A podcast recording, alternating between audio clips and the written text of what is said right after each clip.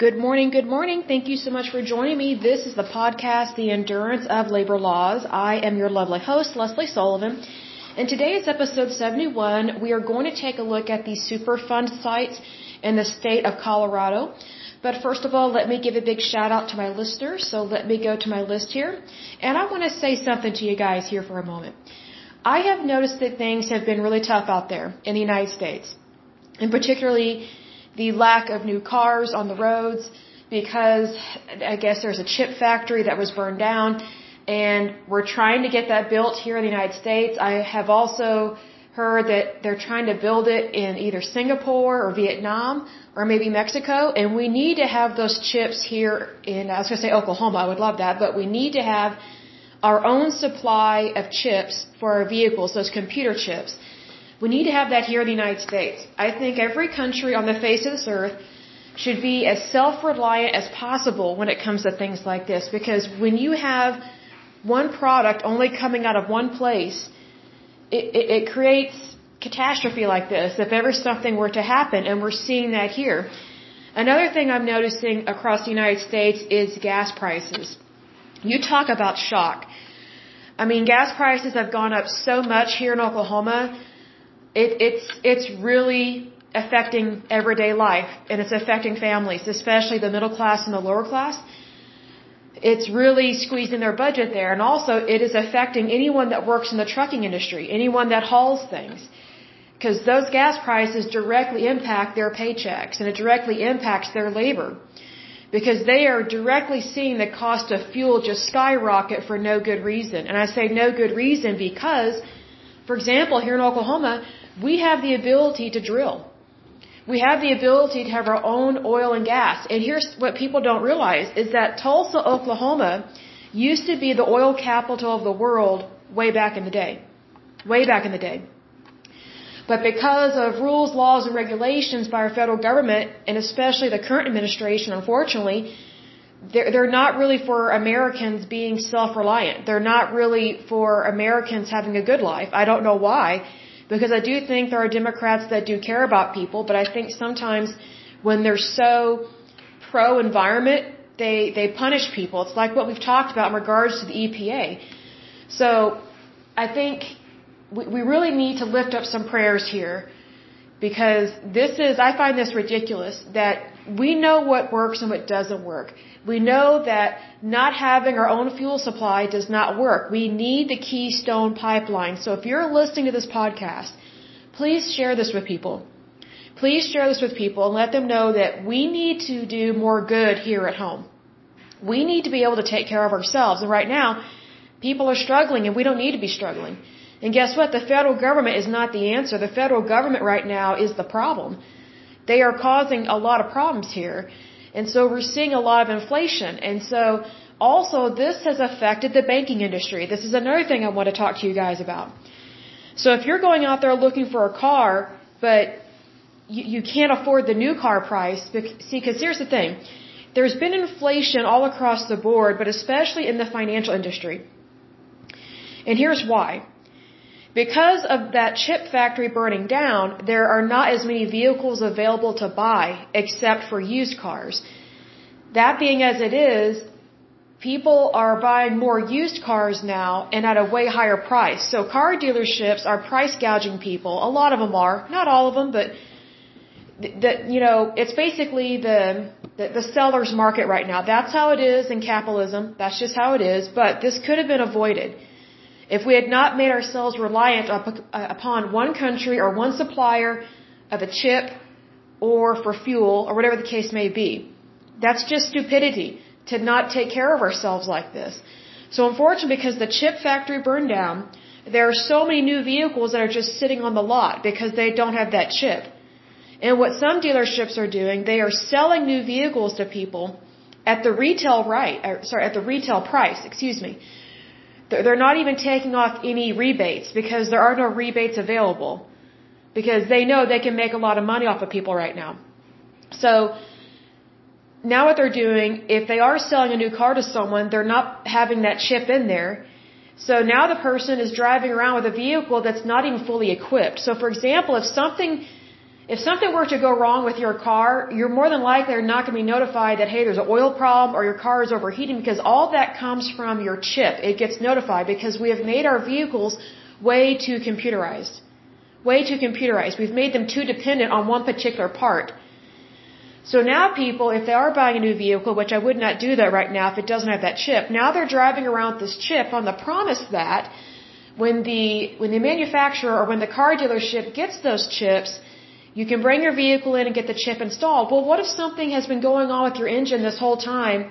You know, the transmission, or maybe an oil leak, or a radiator problem. And now your engine is damaged. So, whose fault is that? It's not your fault, the consumer, because you were not made aware of it. Not everybody is a car mechanic. Like, I've worked in the car industry off and on for several years, but that doesn't mean I know everything there is to know. It, it's just, that's just not my specialty in terms of that. So I think it's one of those things, we need to really open our eyes to the problems that are going on in our country and we need to not get worked up about it.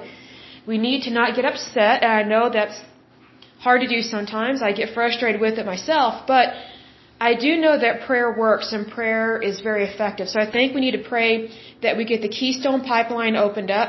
We have more drilling that takes place within the United States and right off of our shores that are within our waters that we own as a country. And that we're not drilling for other countries and then having to import the fuel in and then pay them a tax. I don't think so. That's ridiculous.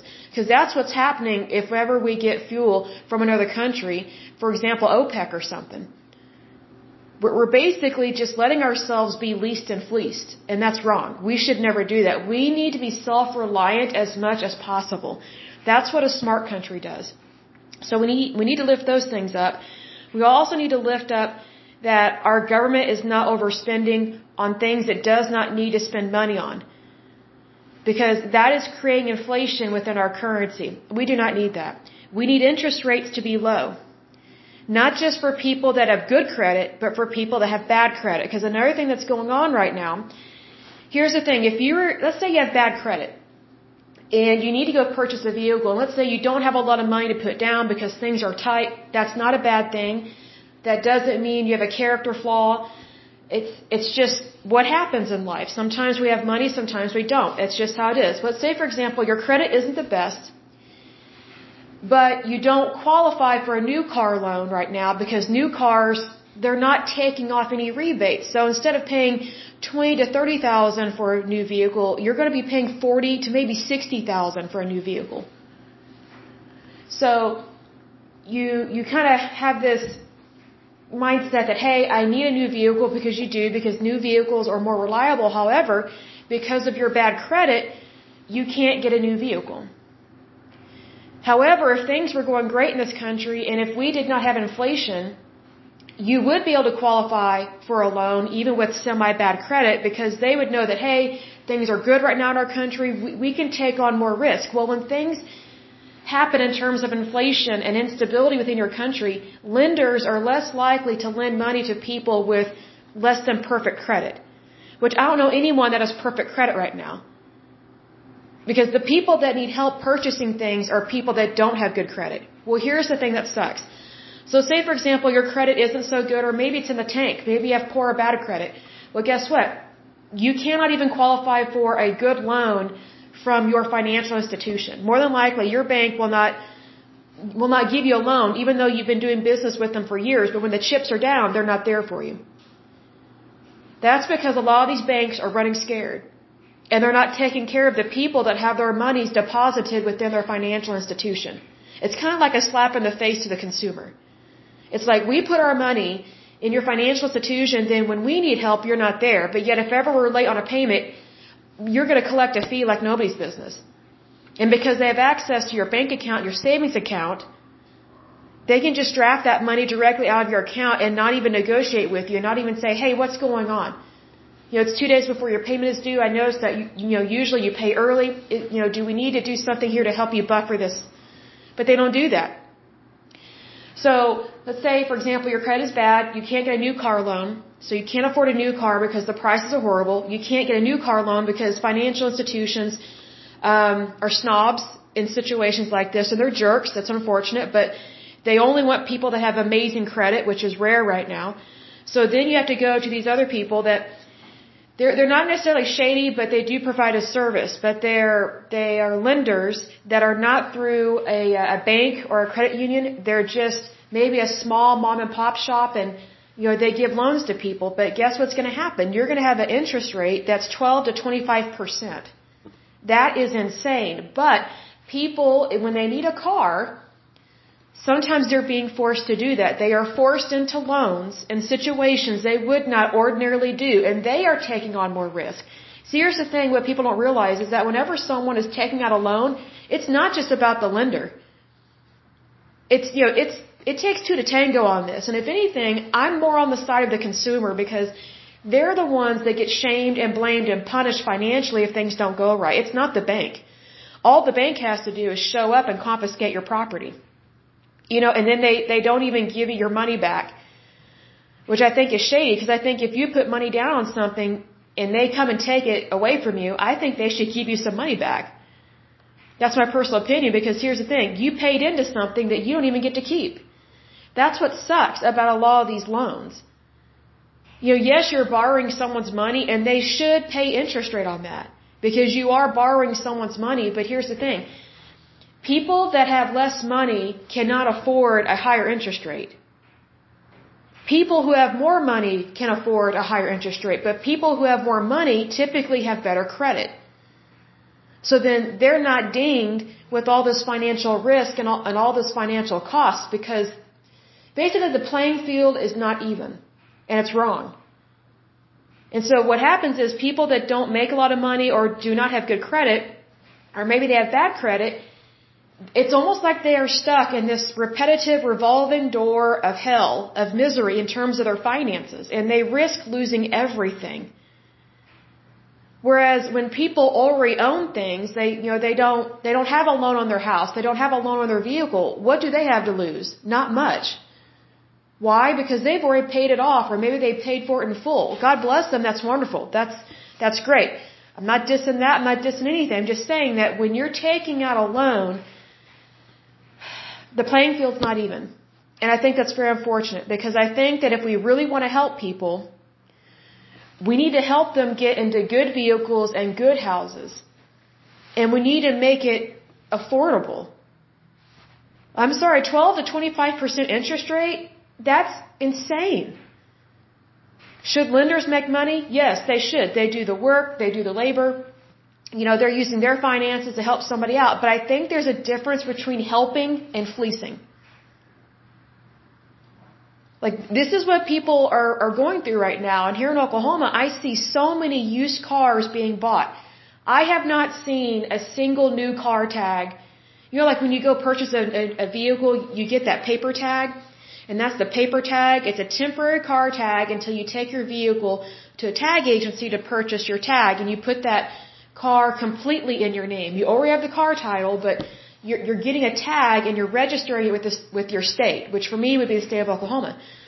Well, I can tell when a car tag is for a new vehicle and for a used vehicle. The only car tags I'm seeing are vehicles that have been bought are for used cars. I haven't seen any new cars being purchased. And here's another thing. People that have used cars that really want a better car, they either can't afford a new car right now or they realize, hey, it's not worth the financial risk. So now everybody's driving a clunker. This is insane for Oklahoma because usually, yeah, Oklahoma and Texas, but especially Oklahoma, we are known as truck country. Like I used to drive a truck and I loved my truck. Loved it. I can't wait to get another one. But here's the thing when you live in truck country, people typically rotate their trucks. So every year, you know, there are some people that they use their trucks a lot, whether it's for shipping or hauling or whatever the case may be. So they get a new truck every year. Well, guess what? People are having to keep their old trucks for way longer, way more mileage on them, and they're just falling apart. They're falling apart financially and they're falling up, literally their vehicles are falling apart because there are some people, they do a lot of labor. And their truck is basically their office and it, it also hauls things. Like it's a very hard job here sometimes in Oklahoma. Well, that's the kind of labor force we have here in Oklahoma. We have other types, but we do have a lot of really hard working blue collar and white collar jobs. Because sometimes a lot of people think that if you work in an office but you work for a construction agency or a construction company, that oh you're just working in the office all the time. That's not true. Everybody that I know that works in construction pretty much owns a truck, and by golly, you better have a good pair of work boots in your truck, because sometimes you have to go on site. Even as the CEO, even as the chief financial officer. You know, there's all these different things that you have to do within your company to keep it afloat, and right now people are suffering. So that's one thing that's going on, but I've just noticed that there are no new vehicles being driven right now. It's just, it's insane. And right now, it's a used car market. And th- these, these dealers, they are making bank. I don't blame them at all. And they're nice to you about it. They're like, hey, you know, we can't, we can't go down this price because I've already got someone interested in this car. I mean, they tell you straight up. I mean, that's the great thing about buying and selling vehicles in Oklahoma. People are pretty legit here. I've met people from other states, eh, not so sure I'd want to do business with them. But here in Oklahoma, we are pretty good and true to our word, and people usually say it like it is. They usually just say, hey, I've already got a buyer for this vehicle. They're willing to pay full price, so I can't take off 5 or 10K. Ordinarily I would, but, you know, we have customers. And unfortunately, until that chip factory gets built and until we can sell our new vehicles, we have used vehicles that are selling like hotcakes. I mean, they just tell you straight up. So I never thought that I would see, in my lifetime at least, so many old, used vehicles on the road, and that's all people could afford, or that's all they could get, even if they can't afford it. And you know what it reminds me of? It reminds me of the Soviet Union.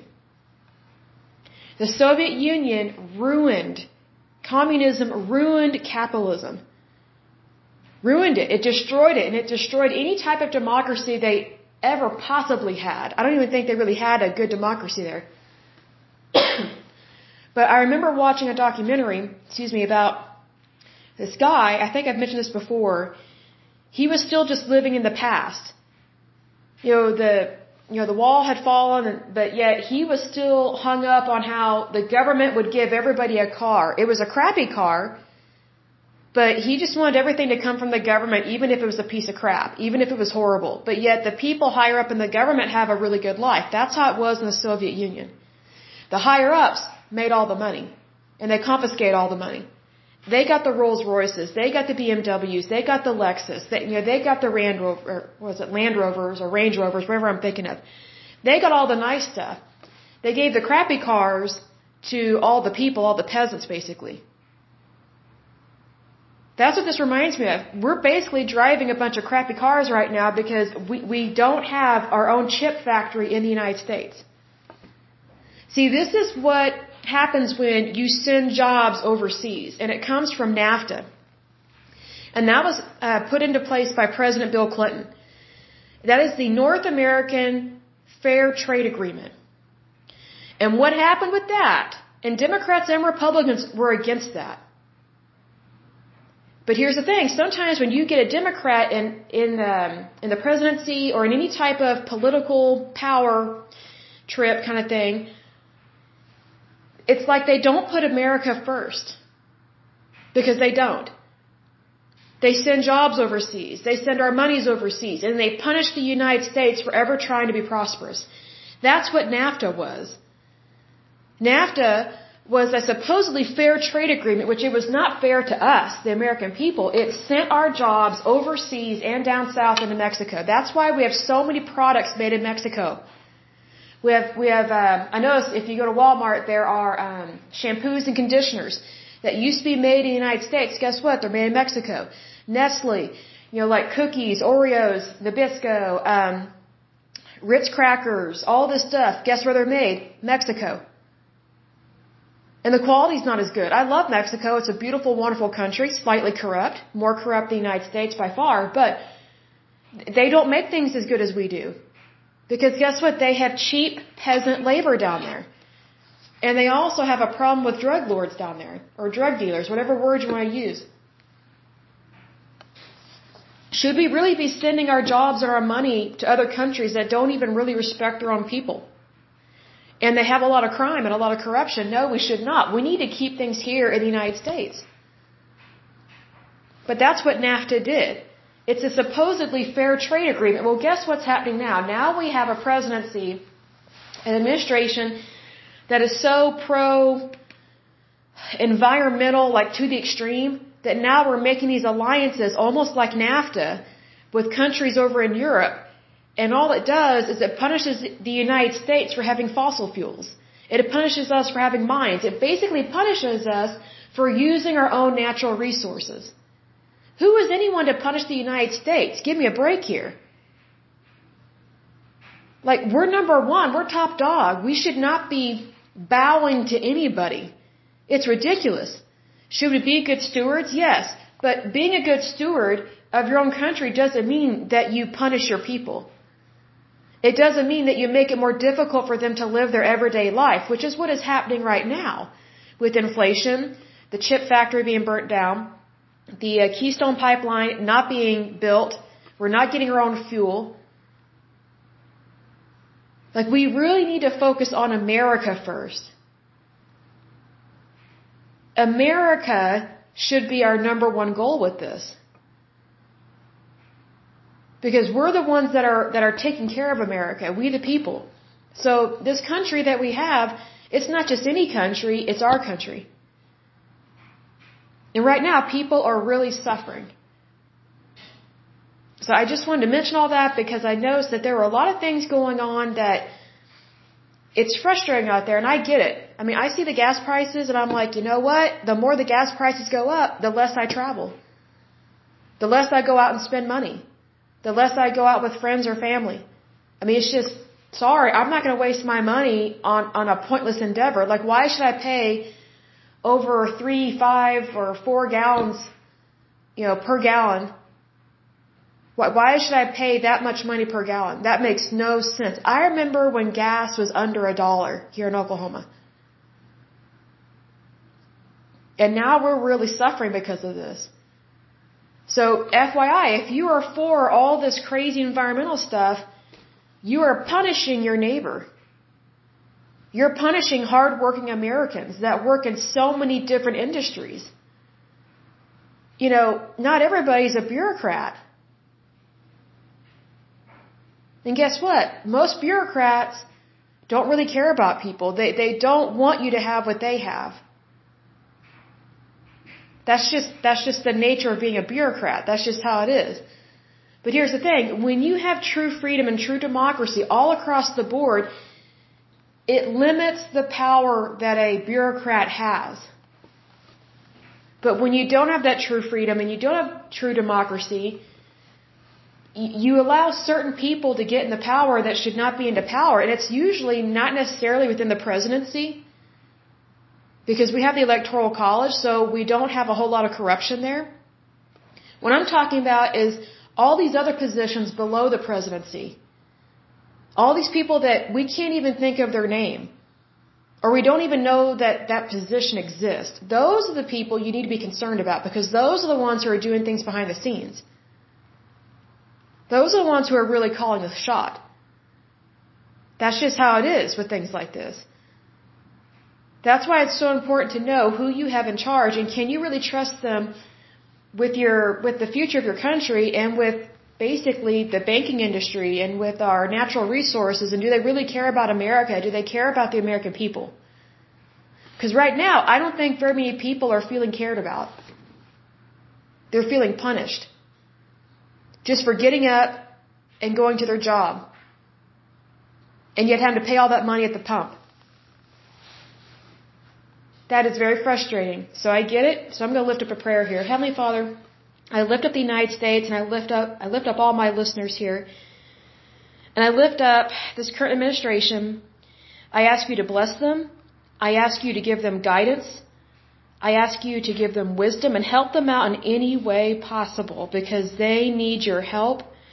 I pray that the Keystone pipeline is opened up, that we just have an abundance of fuel, that our gas prices go down, more jobs are created from the private sector, not the public sector.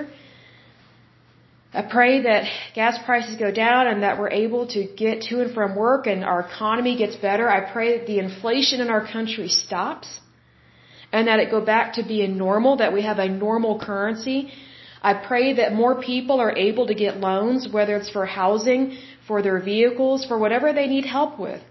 I pray that if anyone is listening to this podcast and they have horrible, just bad, in the tank credit, I'm going to expand that prayer, Lord. I pray that everyone in the United States has great, amazing credit. I'm going to put this to the positive, Lord. That no one have bad credit in the United States and that every single citizen in the United States can get access to what they need because we are a truly free democracy. We believe in capitalism. We do not believe in socialism. We do not believe in communism. We do not believe in fascism. We believe in prosperity. We believe in having a good life. I pray that everyone in the United States gets access to food, water, and shelter, but not through social welfare programs. I pray that they are able to have wonderful, amazing jobs where they make so much money that they don't need to be on government assistance. I pray that everyone in the United States makes a minimum of $55,000 a year. Not because they're forced to pay someone that, but because they have the ability to make it and their employer wants to pay them appropriate wages and wants them to be successful. And also, Lord, I pray for everybody's employer. I know they're suffering, so I pray that they are no longer suffering, that they that the employers are blessed in this country that they make a whole lot of money because we know that the more money an employer makes, the more they can pay, the more they can pay their employees and the more they can grow their business. We pray, Lord, for the safety and the endurance of our country. Because it's times like this, we need help enduring it. We need help getting to our promised land.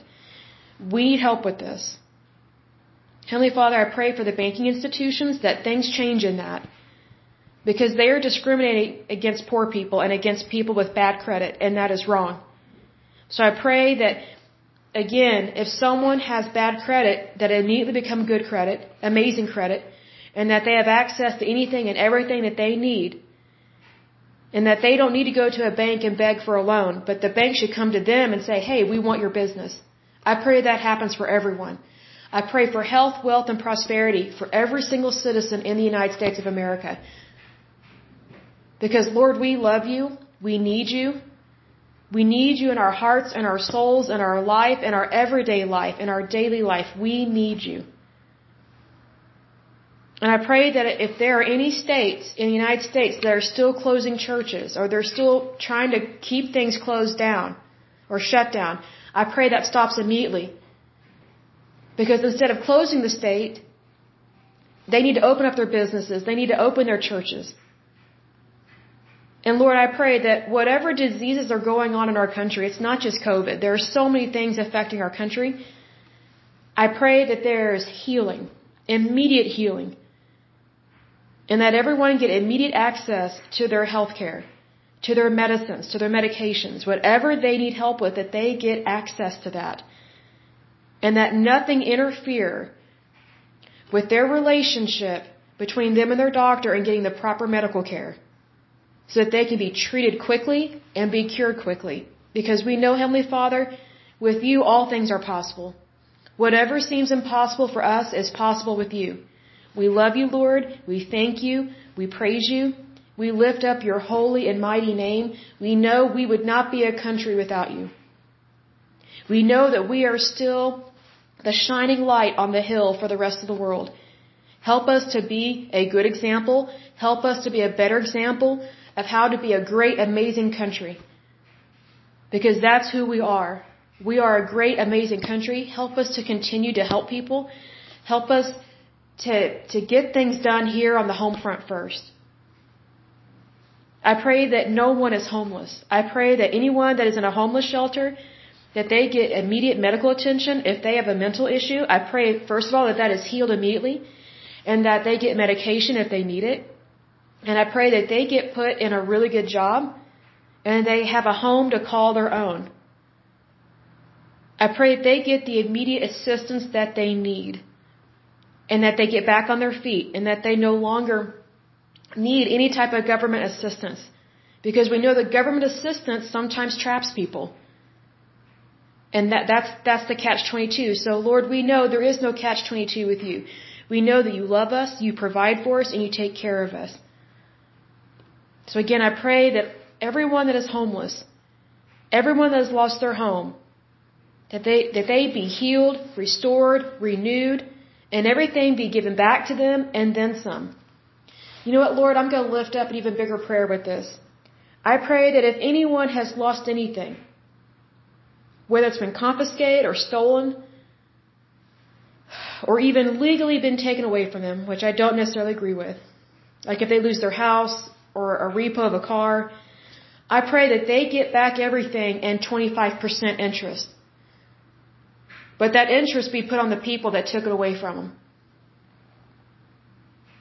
Because when people are hurt and they're down and out, they don't need more bad things to happen to them. They need more good people to help lift them up out of that pit. So I pray that if anything has been taken from somebody, from anyone, that it be returned at an interest rate of 25%. Because that to me is the right thing. Because people don't need to be shamed. They need to be helped. They need to be loved. They need to be lifted up. Heavenly Father, I lift all this up in this beautiful prayer. I love you, Lord. I love you so much, and I thank you for the opportunity to pray for the United States, to pray for anyone and everyone that needs help, because that's what we're here to do. We're here to help people. And I know that whoever is listening to this believes in prayer as well.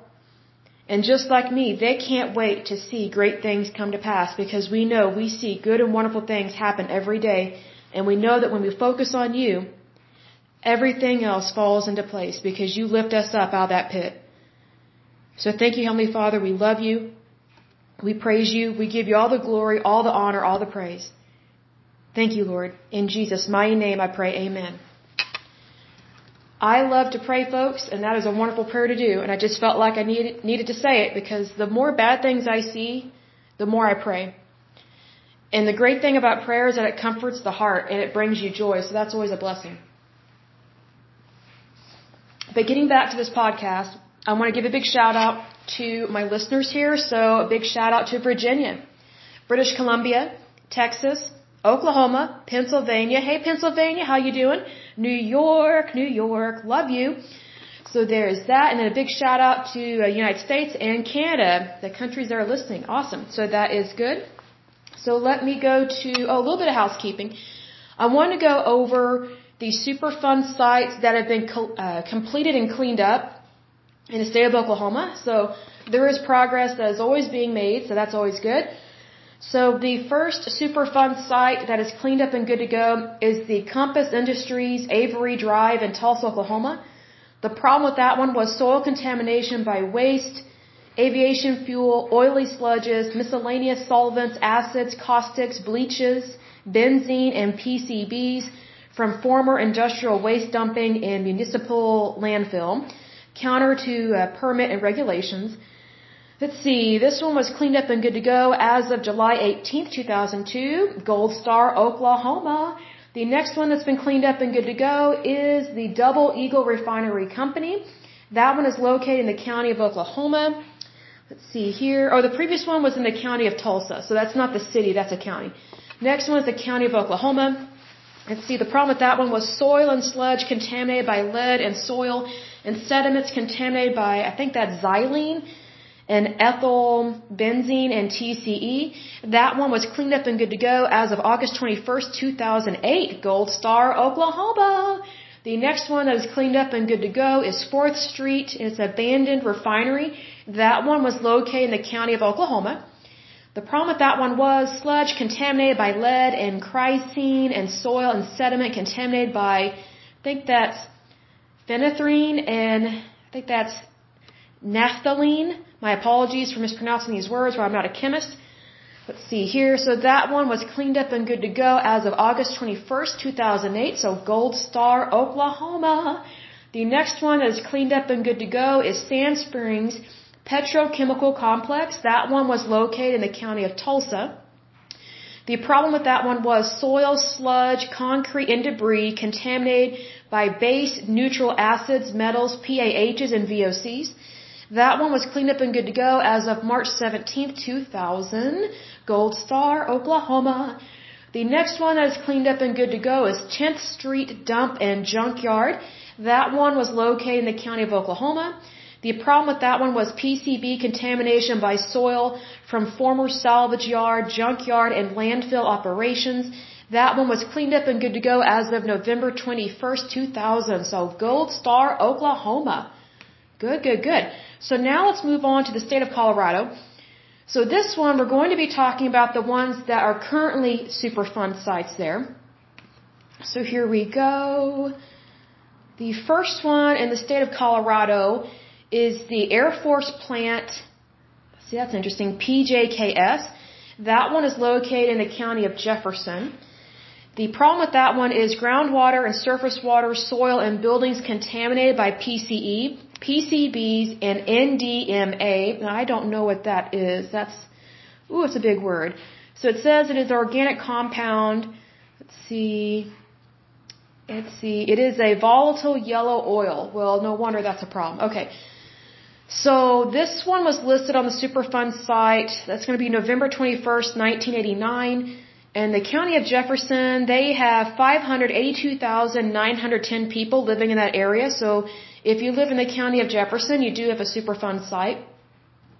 The next one for the state of Colorado is Broderick Wood Products. That one is located in the county of Adams. Let's see, Adams County, they have 519,572 people living in that county.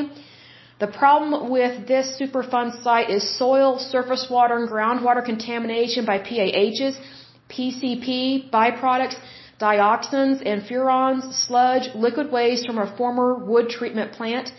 Seems to me like these wood treatment plants, they're kind of bad news because they tend to have really bad stuff. But let's see here. Um, all right. So this one was added to the list September 21st, 1984. The next one is the California Gulch. This one is located in the county of Lake. Lake County has 7,436 people. The issue at this Superfund site is soil, sediment, surface water, and groundwater contamination by lead, arsenic, and other metals, and acidic mine drainage and liquid and solid waste and sludge from mining, milling, and smelting. This one was added to the list. That's going to be November 21st, 1989. The next one in the state of Colorado is Captain Jack Mill. That one is in the county of Boulder. Boulder County has 330,758 people living in that county. The problem with this Superfund site is solid waste, soil and surface water contamination by zinc, cadmium, copper, and lead from mining and smelting. This one was added to the Superfund list. That's going to be, excuse me, got a dry throat. This one was added, da da da.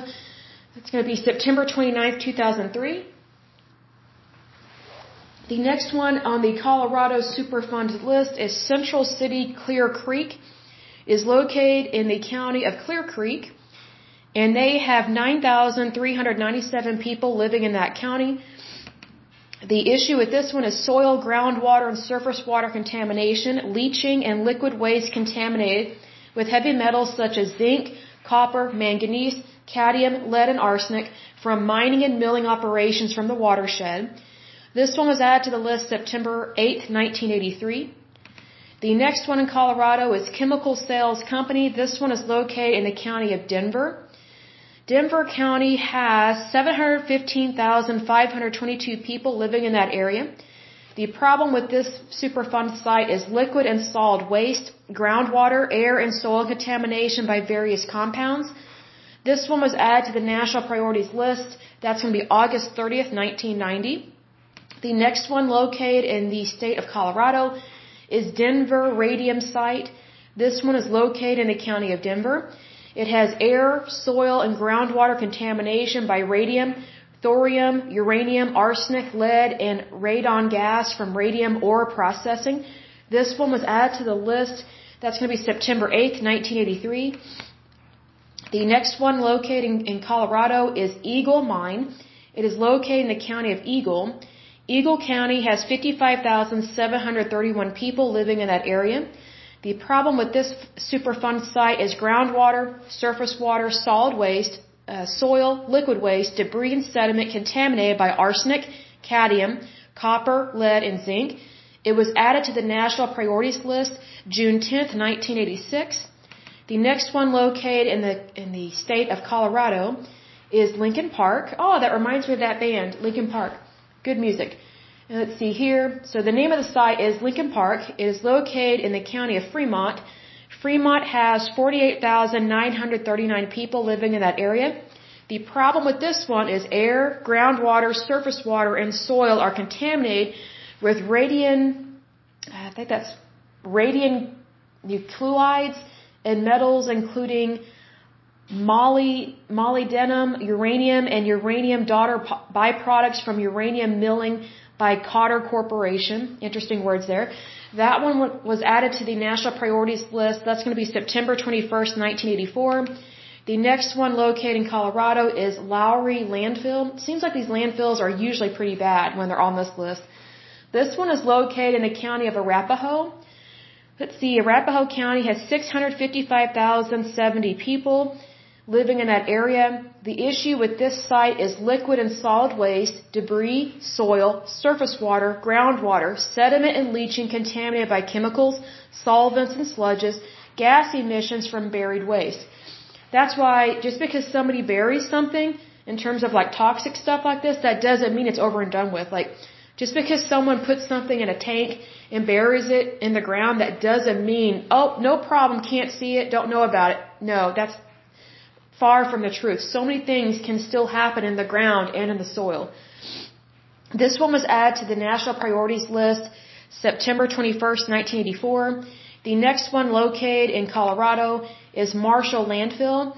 This one is located in the county of Boulder. Boulder County has 330,758 people living in that area. The problem with this one is surface water, groundwater, soil and liquid waste contaminated by benzene, TCE, PCE, barium, iron, manganese, and zinc. It was added to the national priorities list September 8, 1983. The next one located in the state of Colorado is Nelson Tunnel Commodore Waste Rock. It is located in the county of Mineral.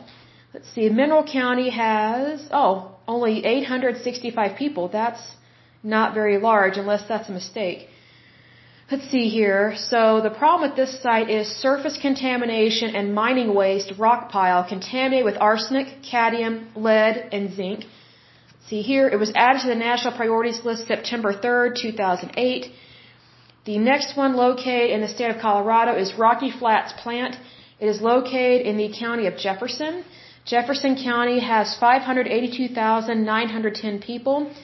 The problem with this site is soil, surface water, groundwater, and air, and air contamination by plutonium, americium, uranium, and VOCs from nearly 40 years of nuclear weapons manufacturing. The plant was closed after being raided by the Federal Bureau of Investigation and EPA. Okay, that's interesting. I don't know why you would raid a place that's making nuclear weapons when it's probably being made by a government agency. So that would probably be the Department of Energy, which is what it is. So Rocky Flats plant was being operated by the Department of Energy, so I don't know why it would be raided by another federal agency, like two of them. So that it's like, okay, do they not know what each other is doing? Is what that tells me. So kind of some issues there. So this one was added to the national priorities list. That's going to be November 21st, 1989.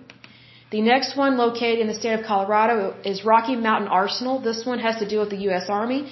It is located in the county of Adams. Let's see, Adams County has 519,572 people living there. The problem with this site is soil, surface water, and groundwater contamination by aldrin, dieldrin, DB, CP, and arsenic from chemical weapons and pesticide manufacture. This one was added to the list. Um, that's going to be July 22nd, 1987. The next one located in the state of Colorado is Standard Mine. It is located in the county of Gunnison. Gunnison County has 16,918 people living there. So just FYI, you have a Superfund site there. Let's see, the problem with this one is groundwater, or sorry, surface water, groundwater, and soil contamination by arsenic, lead, zinc, cadmium, copper, chromium, and manganese from an isolated former mine at 11,000 feet uh, altitude. So interesting there. It was added to the list. That's going to be September 14th, 2005. The next one located in the state of Colorado is Summitville Mine. It is located in the county of Rio Grande. Rio Grande has 11,539 people living there. The problem with this site is surface water, groundwater, and soil contamination by copper, cadmium, manganese, zinc, lead, nickel, aluminum, or aluminum, and iron leaching into the Alamosa River system from an isolated former mine at 12,500 feet altitude. The next one, or sorry, excuse me, that one was added to the list May 31st, 1994. The next one located in the state of Colorado is Uravan Uranium Project Union Carbide Corporation. This one is located in the county of Montrose. Montrose has 42,679 people living there. The problem with this one is air, groundwater, surface water, soil and sediment contamination, and solid waste and debris contaminated with raffinates, raffinate crystals, lead, arsenic, cadmium, and vanadium and a radium recovery plant in uranium and vanadium processing. This one was added to the list June 10, 1986. And the last one located in the state of Colorado is Vasquez Boulevard and Interstate 70. It is located in the county of Denver. The problem with this one is lead and arsenic contamination of soil from metal smelting and or lawn care products. I'm not surprised by that. The things that people spray on their lawns. Let's see here. This one was added to the list. That's going to be July 22nd, 1999. So that is it for the state of Colorado. We made it through quite a bit, and we talked about some other issues as well. So probably for the next podcast, we will probably take a look at the District of Columbia. That should be interesting there.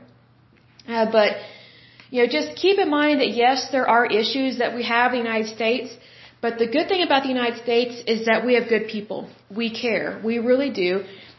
Excuse me, and you don't have to have a hashtag to care about something because people care to do the right thing regardless of what's being seen or posted on social media because most of the time the kindest acts out there are those that are not published in newspapers and they're not put online.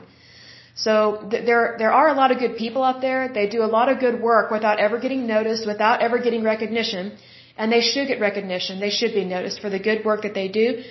So big shout out to all of you guys and gals that do good work and that don't get recognition. To me, you're superstars. So to me, you don't have to be in Hollywood to be a superstar. So, but until next time, I pray that you're happy, healthy, and whole, that you have a wonderful day and a wonderful week. Thank you so much. Bye bye and God bless.